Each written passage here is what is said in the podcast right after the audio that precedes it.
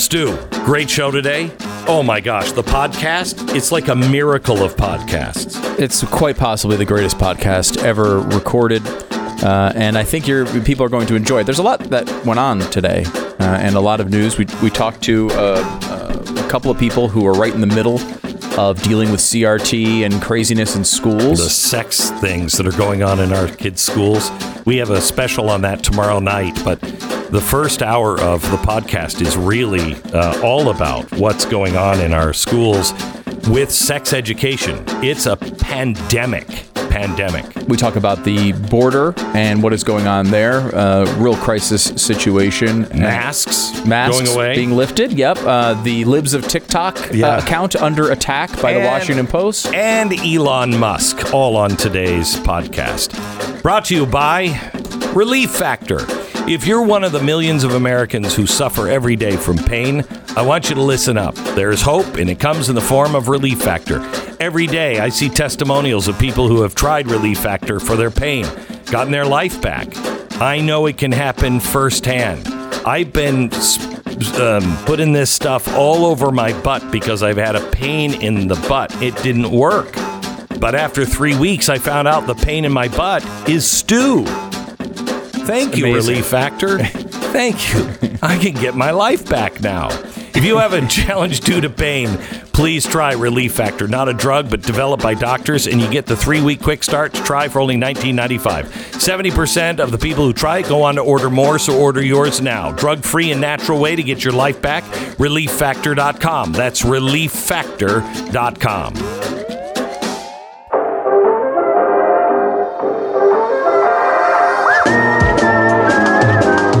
You're listening to the best of the Glenn Beck program. So in uh, Brisbane, we have this amazing story. Students at an elite private school are walking on all fours and cutting holes into their uniforms for tails as they identify as cats or foxes. A handful of students believe now that they are animals and have been asked to be called furries by their peers at the girls' grammar school. Girls have been caught preening themselves, licking on the backs of their hands, and walking around with their arms hanging towards the ground as if they are on all fours. When a girl went to sit at a spare desk, another girl screamed at her and said she was sitting on her tail. There was a slit in this child's uniform where the tail apparently is, a concerned parent said. Girls who identify as felines are walking around every day in the school. The bizarre trend has sparked concern among parents who have been left speechless by the woke behaviors. A psychologist, Judith Locke, said she wasn't surprised by the emergence of the new trend. She claims it was only a matter of time before people began to identify as animals but there's a real challenge around the acceptance of people's decisions and how they see themselves these days. It's a fraught area. No, actually, it's really not, Judith. You're not an animal. She said that uh, it could also be used by students who were delaying age appropriate developments.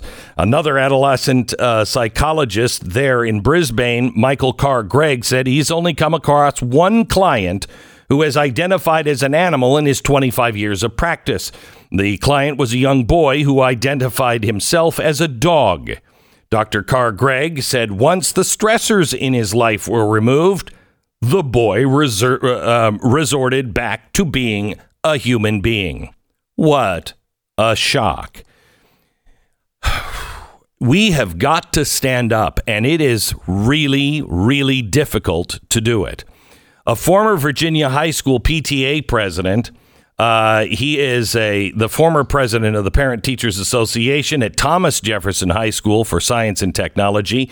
He's the current vice president for the Fairfax County Association for the Gifted, uh, and uh, he's one of the guys that was criminally charged for expressing his opinion that people that are doing these things are groomers. Harry Jackson joins us now. Hello, Harry. How are you? Doing well, thank you. So, can you tell us the story on what happened? Sure. A little bit of a backstory. So you mentioned a few associations that I'm involved with. But when I joined this fight, uh, this fight against the groomer movement, this fight against against the CRT that's been infecting our school and poisoning our children's minds, I joined two organizations that made me a target. Uh, the first one is I'm a parent advocate for parents defending education. That was the primary motivation for these for this, these politically motivated hits, where I was charged with criminal libel and slander, which was dismissed with prejudice. I also host, as part of my efforts to fight back, I'm also with the Coalition for TJ that fought that's fighting against the racist admissions policies that that impacted the number one high school in America for the last two years, and I've been exposing it on a, on a show I have on USANow.tv called Education Matters. So, a little bit of a backstory. Um, during this fight back in 2012, minding my own business, I saw the CRT come come and creep its way into our school system, particularly with admissions, admissions changes to Thomas Jefferson. On the other side, Jorge Torrico, he's within the Democratic establishment. He was pro CRT and anti racist training. Now, I'm relating CRT to the groomer move because the two are interrelated. Mm-hmm. If you look at the Black Lives Matter, they don't have it on their website now, but if you use the Wayback Machine, you'll find it that also attaches. They also attach other movements to the black yes. struggle. And right. part of this was yes, and a lot of this was the LGBTQ affirmation, not acceptance, but affirmation. That's important. And most of us in society we're very familiar with when we get to the letter T with transgender pronouns, transgender athletes competing in sports. We don't talk about Q, the queer, and what also is which is involved in that in that aspect. Now, there's a book that I was also protested against when I was president of PTSA called Gender Queer.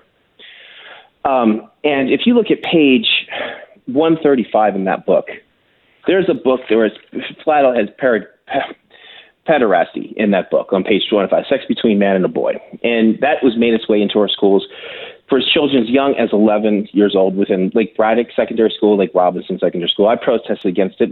Other opponents, such as Mr. Torrico, were for it.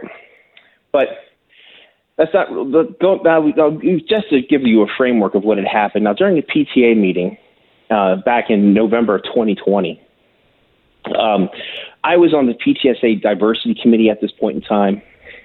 Um, Jorge was in the meeting. And I've been through training to identify grooming. i am a scoutmaster. I'm an Eagle Scout. I've been through that training. I've been through Veritas training for the Catholic Church to identify and recognize the signs of, of grooming. And during this meeting, myself and other parents had witnessed inappropriate contact with a minor. And those parents, a group of parents, not myself at this point in time, had contacted not the, the PTSA president and the principal of the school, Ann Bonitatibus, who responded back, recognizing that yes, there was an issue and that she would be addressing it. Now, I thought that would be the end of this. Perhaps this person wasn't aware of what their conduct was. Um, this was when CRT was all about race before it moved over to, to the gender issues. Moving forward to a year later into September, I'm now president of the PTSA I'm getting through third party channels that Mr. Torrico wants to work with me in outreach to, uh, uh, for, for outreach. He brings up this issue during a Twitter war where I mentioned to him, I say to him, I do not want, where me to work with me to outreach to minorities to get into Thomas Jefferson. And I said, I don't want to work with you. I said, I, I saw what you did last night. You exhibited signs of grooming. Yeah, let me read that, the tweet exactly. After seeing you in action yeah. last night, I am not comfortable with you working uh, working with you and engaging children. It was very disturbing seeing you exhibit grooming behavior. I do work with children and I get background checks. I suggest you do the same because last night was creepy. Yes, last night it was it was creepy, and this person Jorge, what he ended up doing was going through the Virginia statute and he looked up under a chastity code um, about the statute that was amended in 2020 to protect the virtue and chastity of a woman, where they changed the word woman to person. And then he filed not one, not two, but three, but four criminal complaints that were signed off by a magistrate to prosecute me for a Class 3A misdemeanor for libel and slander. Now, to my surprise, during this whole ordeal, the parents within the community, the ones that were there that saw it, they all raised money and hired an attorney for me. And then I was very fortunate to be represented by uh, rightdefense.org and Marina Medvin that took on the case. When it became apparent that the, the, the prosecutor's office, Steve Descano, a Soros backed attorney, yeah. intended to prosecute. me as a parent dealing with a child safety concern where the same DA is not even prosecuting child rapists. There's a couple of cases within our I county know. where he has not he has not prosecuted child rapists, but he'll prosecute a parent that calls out grooming, which is what you're supposed to do because He- grooming is highly effective. He is a uh, he's a Soros backed guy. So so tell us. I'm sorry to cut you short, but Yeah. tell tell us what happened. You, you the judge ruled in your favor, did he not? Yes, the judge ruled in my favor. At first, uh, the the prosecutor's office wanted to no pros, that they- would give them the option to keep these these charges over my head. Then they wanted to try to dismiss without prejudice, so they could possibly bring this up again. And uh, we fought that, and we had it dismissed with prejudice since there was no evidence to support any of their claims. So what did you wh- wh- what advice do you give parents? Well, the, the advice I, I have for parents is that you know you're if you're if you're anti CRT, one you're not racist, and I'm and yeah, I'm on the radio, but I'm black. I was the first black president of, the Thomas Jefferson PTSA, mm-hmm. and I was anti CRT. You're, if you're if you're feeling hurt being called a racist, it does, you're not a racist. It means you're a good person if you feel if you feel offended by that. The other thing is that you need to parents need to pay attention to these other issues that they're that they're attaching to it. The LGBTQ affirmation. Most of us agree that everyone deserves to be treated with dignity and respect, and we don't want to cause harm to other people maliciously. But when you look at this Q aspect, which is the Yeah, queer like the theory. catch-all umbrella, the queer theory, you, there is a movement. There, they are trying to make intellectual uh, arguments to deal away with pedophile stigmat- uh, the Yep. stigmatization of pedophilia, and that is a big concern. They're calling themselves minor, minor attracted persons, Mm-hmm. and they're and they're and they consider them a part of the queer community. And when you and you really have to look at these books that they're pushing into libraries, and it is and it is gender queer. Page one thirty five. It's paired. It's it's it, ha, it depicts a young boy being fondled by an adult male and enjoying it, and that is very disturbing. And they're pushing that to children as young as eleven in our schools. So we've been talking to Dr. Harry Jackson about what is happening just in Virginia, um, but you would think it's just in Virginia, but it's not. I can guarantee you it's in a, in Texas and Alaska and Utah and everywhere else. Um, Harry, thank you so much, and uh, keep up the fight. I hope to talk to you again. Absolutely. Thank you. You bet. This is the best of the Glenn Beck program, and we really want to thank you for listening.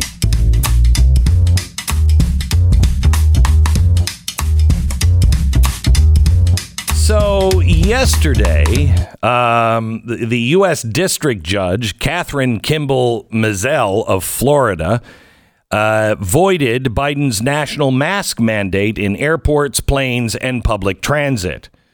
Now, immediately, the left began to smear her. You know, she she's done work for the Federalist Society. She was appointed by Trump. She's a listen to this. She's a Christian college graduate. The ABA says she's unqualified. She's a former Clarence Thomas clerk. She's a right wing nut. I would take all of those and wear those as a badge of honor. Every single one. You know, you can really be defined by your enemies now. You know, who who are your enemies? George Soros, big enemy. Okay. I wear that as a badge of honor. The New York Times hates my guts. Great. The Democratic Party has spent millions trying to destroy me. Fantastic. Be proud of the people who don't like you. I mean, I wish more people would like, but they're engaged, many of them, knowingly trying to destroy our country and destroy our value system and our families. So I'm pretty good with it. I'm pretty good with it. Oh my gosh, she went, except for the Christian college graduate, she's got to be nutty. Oh my gosh. Now, airlines begged for COVID 19 restrictions to be eased because everyone except people at the White House that are not flying commercially can't take it anymore. They just can't take it anymore. And you know what? It's not even the mask thing. It's that the mask we know makes no difference at all. None. Follow the frickin' science. It doesn't make any difference. And I go into the airport and I can usually stand it until until the mask Nazi shows up. You get on one plane and the stewardesses and stewards are all cool. They're all cool. They're like, yeah, just the federal government's making us do this. Just, you know, do the smart thing, keep it on, you know, but we're not going to be Nazis about it. And I wear my mask, but I don't, I don't uh, pull it up every time I take a drink and then pull it back down. And you do eat very slowly. Yeah, you eat very slowly. It's good. It's good for your digestive system. Right. Um, so, you know, you get on other planes and they are Nazis about it. And those people bother me more than the federal mandate, quite honestly. Uh, but anyway, it was announced on January 2021. It's been extended five different times. It was set to uh, end yesterday, but the CDC said they needed one more teensy weensy extension, just 15 days to flatten the curve. Yeah. So the judge ruled yesterday um, that uh, no, uh-uh, no, they exceeded the CDC's statutory authority, improperly invoked the good clause exemption to uh, to notice and comment rulemaking, and failed to adequately explain its decisions. The t- court declared our system does not permit agencies to act unlawfully, even in pursuit of a desirable end. So, what does this mean? Well, you don't have to wear your mask anymore. Now they're saying give them 24 hours before everything. I don't know why it takes 24 hours to just tell everybody in the airlines and at the airport uh, masks aren't required. I mean, that took me what, three seconds? Masks aren't required. That's it. But, you know, the Biden administration, they have no clue what to do next. Yesterday, uh, Psaki com- uh, commented on the CDC and the TSA and the DHS. We're reviewing the uh, decision uh, right now. The Department of Justice will make any determination about litigation. No, they're not going to litigate. The, the, they are happy that a, a judge in Florida, a Trump appointee, said no more masks. It got them out of the masks. This will be the one time that they that they won't say screw the court. Well, we've got to obey that evil Trump person that's just not qualified. But we'll do it because that's the law. They're not going to fight it. They're not going to fight it. Meanwhile, Alaska Airlines, American Airlines, Delta Airlines, United Airlines announced yesterday that masks now will be optional for employees and customers on all domestic flights. See, they got it. Doesn't take 24 hours to go. Uh, masks aren't necessary anymore. Face masks have been like boarding passes for nearly two years. You couldn't fly without one. But as of today, masks are optional in airports and onboard air traffic, uh, affected, uh, effective immediately. That's according to Alaska Airlines. Delta advised its passengers that they might experience inconsistent enforcement during the next 24 hours. Yeah, because the zealots. I can't believe we're doing. What are we just going to be a plane full of dead people by the time we make it to Detroit? Sarah Nelson, the president of the Association of Flight Attendants, said it takes a minimum of 24 to 48 hours to implement, implement new procedures. I know it's really difficult. Don't tell people they have to wear a mask. We need at least two days to everybody get that to every. Uh, Amtrak, this has got to piss Joe Biden off. Amtrak also said, yeah, we're not going to require. Amtrak. Joe Biden practically built Amtrak. He laid the rails with his own hands. Oh my gosh. Well, Amtrak passengers and employees are no longer required to wear masks while on uh, on board trains or in stations. Now, they did go on and say mask usage is strongly recommended for those at high personal risk. You know, those who aren't fully vaccinated or boosted. Uh, and they suggest that employees keep a mask on hand as a matter of professional etiquette, etiquette, noting that it's possible you may be working closely with an employee who prefers that you wear a mask. Hmm, really? Do they? Well, they can wear a mask. I'd prefer that they shut their fat trap about me not wearing a mask. You see, that's how personal choice works. Now, if I have somebody who is about to be sent to a leper colony and is also having, uh, you know, uh, heart issues and lung issues and liver issues or whatever, they're just very sick and 90, I probably would wear a mask if they were nice and ask, I'm on death's doorstep. and I would like it if you'd wear a mask. Okay.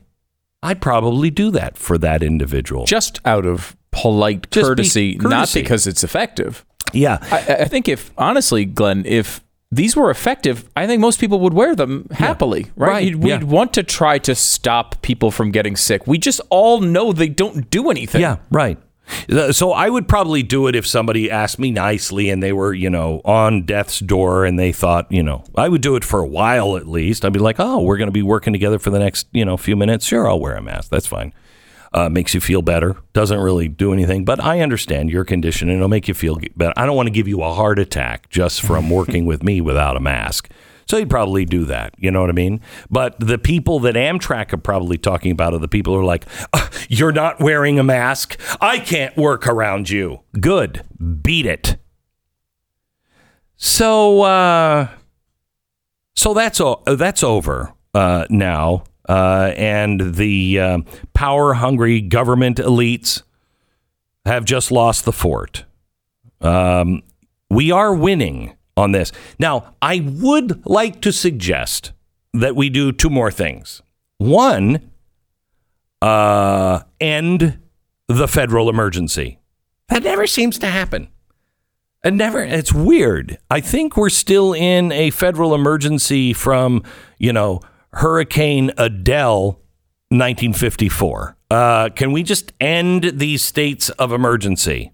Okay, we should do that, and we should also look into all of the mistakes that we made as a people, and just say, yeah, that wasn't a good idea we should probably never do that again. And then if laws need to be enacted, then we enact those laws. I know it's wishful thinking, but wouldn't that be cool if you lived in a country that could do that? Imagine the freedom. Wow. A country ruled by common sense. Wouldn't that be nice? The best of the Glenn Beck program.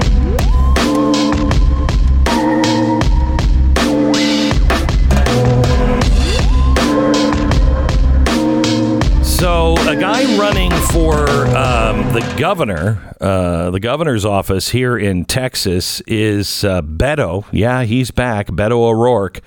Um, here's what he says about the border and Title 42. But I want to turn our uh, attention to, to Title 42. You don't think it's a good idea for the Biden administration to end Title 42. Why? No, I, I think it's time to end Title 42. Okay. I don't think we should have ever implemented it. It's a very cynical reading of U.S. law.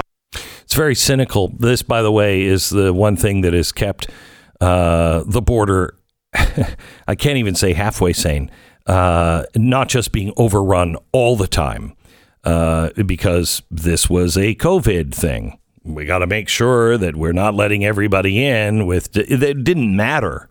But we're now talking about the possibility of, of allowing 16,000 people in every day. That's a pretty big number. Sheriff Bill Waybourn is uh, the Tarrant County uh, sheriff. That's uh, with Fort Worth. And uh, we were talking, we were at uh, Chuck Norris's place doing a fundraiser just last week. Sheriff, welcome. How are you? I'm great, sir, and Glenn, it's so good to be with you. So I I, I talked to you, uh, Bill, at the at the fundraiser, and we were talking about I mean, I'm always fun at a party. Uh, we were talking about fentanyl and the problems with drugs, and you told me some stories that uh, melted the skin off my face uh, about the amount of fentanyl that is coming in now. It is an incredible, copious amounts that have came in, and right here in the Dallas Fort Worth area, our great narcotics teams and interdiction teams has seized enough fentanyl right here to kill almost 800,000 people and uh, that would give them fatal doses. Our DPS, who has done an incredible job on the border under Steve McCraw, has seized enough fentanyl down there to kill every man, woman, and child in the United States of America.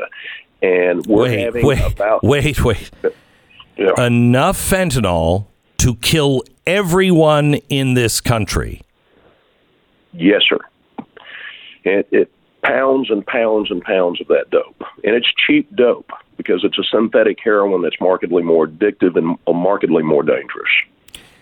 Uh, and that's just what we've caught. What do you Exactly. suppose is coming through and getting through?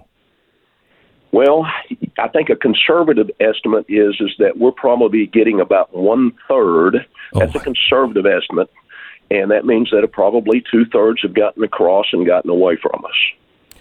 So, is there any doubt in your mind what's causing all of these overdose deaths?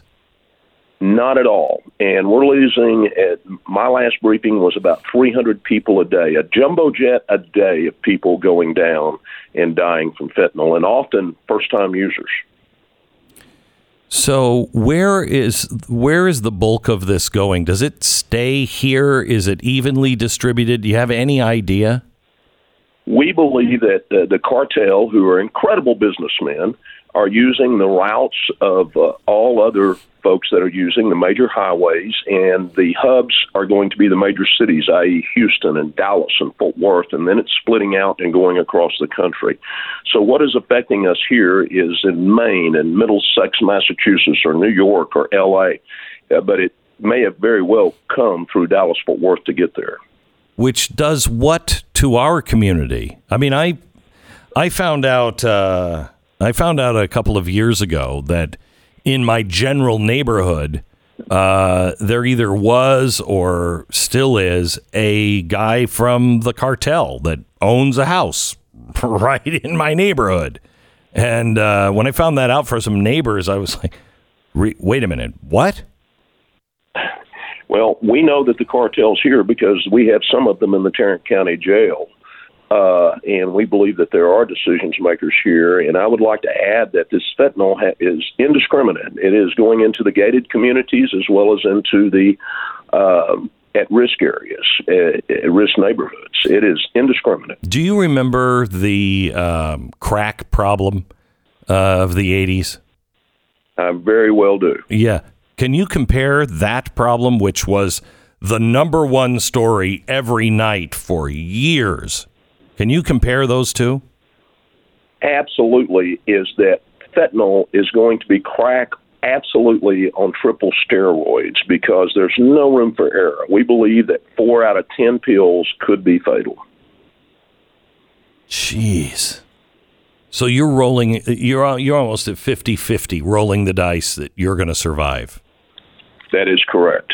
And are any of these coming from, uh, you know, are they being stolen from major pharmaceuticals, or this stu- is this all stuff that is just being made across our border? It, it is all being made. The cartel has set up their own pill press. They're they're imitating OxyContin. They're imitating ADD drugs like Adderall and uh, and pain pills. In fact, there's uh, one sheriff that uh, is a friend that shared a story with with me the last time I visited. They were working a fentanyl death where a young college kid just wanted to stay up and study for exams, not a drug user at all, and a friend offered him Adderall, and he took it, and 10 minutes later, he was dead.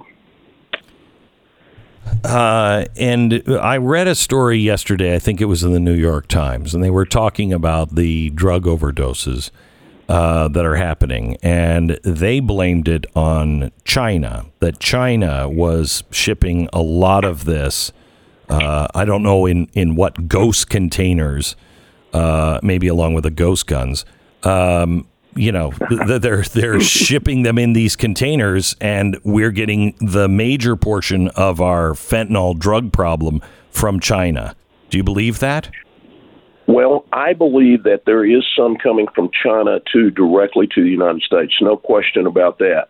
But the majority of what we're seeing in Texas has come from China through uh, even Venezuela and Mexico up through the cartel routes because it's an open border. It's an easy path. So it might actually be coming, it might be produced in China, but it's coming through the cartels on an open border. That's correct. Jeez. China to Venezuela to Mexico. And uh, it's weaponization. I believe that uh, uh, the cartel knows very well that, that this will kill people, and they're not worried about that. They're very accepting of the casualties. How much have we emboldened these crime syndicates down on our border? They've got to be making money hand over fist, not only in drugs, but also human trafficking, and then getting people across the border that isn't the stereotypical, you know, human trafficking. It's just I'll provide a boat to go over the river. I, think they're incredibly emboldened. I think that they have open borders, and I think they're on both sides of that river. They own the southern part of the, you know, across the border, but they certainly have pockets, and they know what they're doing, and they know what their odds are, and it's a lot better than Vegas. And they are are rolling the dice every day. And the uh, consequences of of uh, opening this up even more by you know getting rid of uh, Title Forty Two. I think it's uh, that's the last arrow in our quiver, and I think that that will embolden them, and we will see herds of them come across, and we will see more dope, more human trafficking, and uh, uh, absolutely overwhelming our, our border counties. And uh, I think soon we will see them showing up everywhere.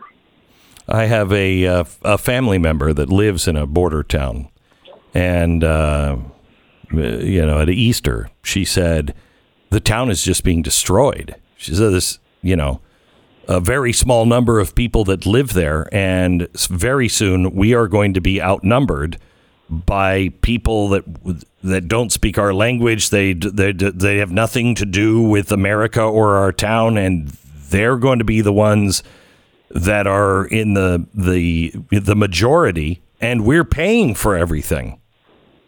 That that is absolutely right. And also, people think, well, is this the Mexicans? It is not. No. it is partially Mexican, but these come from over a hundred different countries. And you're absolutely right.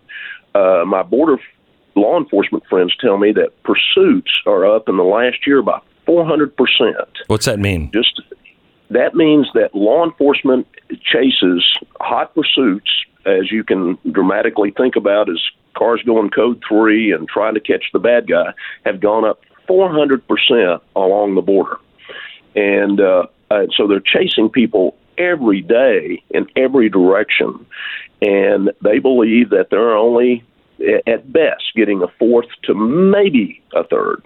The White House said yesterday that uh, you know the 23 terrorists, the people that were on the terror watch list that were caught, that that's the most that has been caught. That- I mean, that has been uh, that's crossed the border. At most, it was 23. That, that there's no logic to that. Can do you know anything about these 23? How serious these guys were? I do not know. I'm looking forward to learning about them, and hopefully we'll have that information sooner than later. But if you know, and I think you said this earlier, we caught 23, and we're catching a third. How many does that mean that really got across? Hmm. One last question: Ghost guns. How much of a problem are ghost guns? Well, I, w- I can only relate to our experience at Tarrant County Sheriff's Office, and we there's not one uh, briefing that's come across my my desk on ghost guns or any issue with ghost guns. All right, so I'm glad we got that taken care of. Jeez. Uh, all right, Sheriff, thank you so much. Uh, I, I live in your county. I live in Tarrant County, and I am so glad I voted for you, and I'm so glad that you're the sheriff uh, because you. are you are no nonsense. Thank you so much. Thank you, sir, and it's an honor to have you as a consti- constituent. You got it. Thank you, Sheriff uh, Bill Waybourn Uh, if you don't know your sheriff, get to know your sheriff. You know, one of the things I said to him, what happens if they decide that uh, citizens can't have guns? His response, I'll just deputize everybody in the county.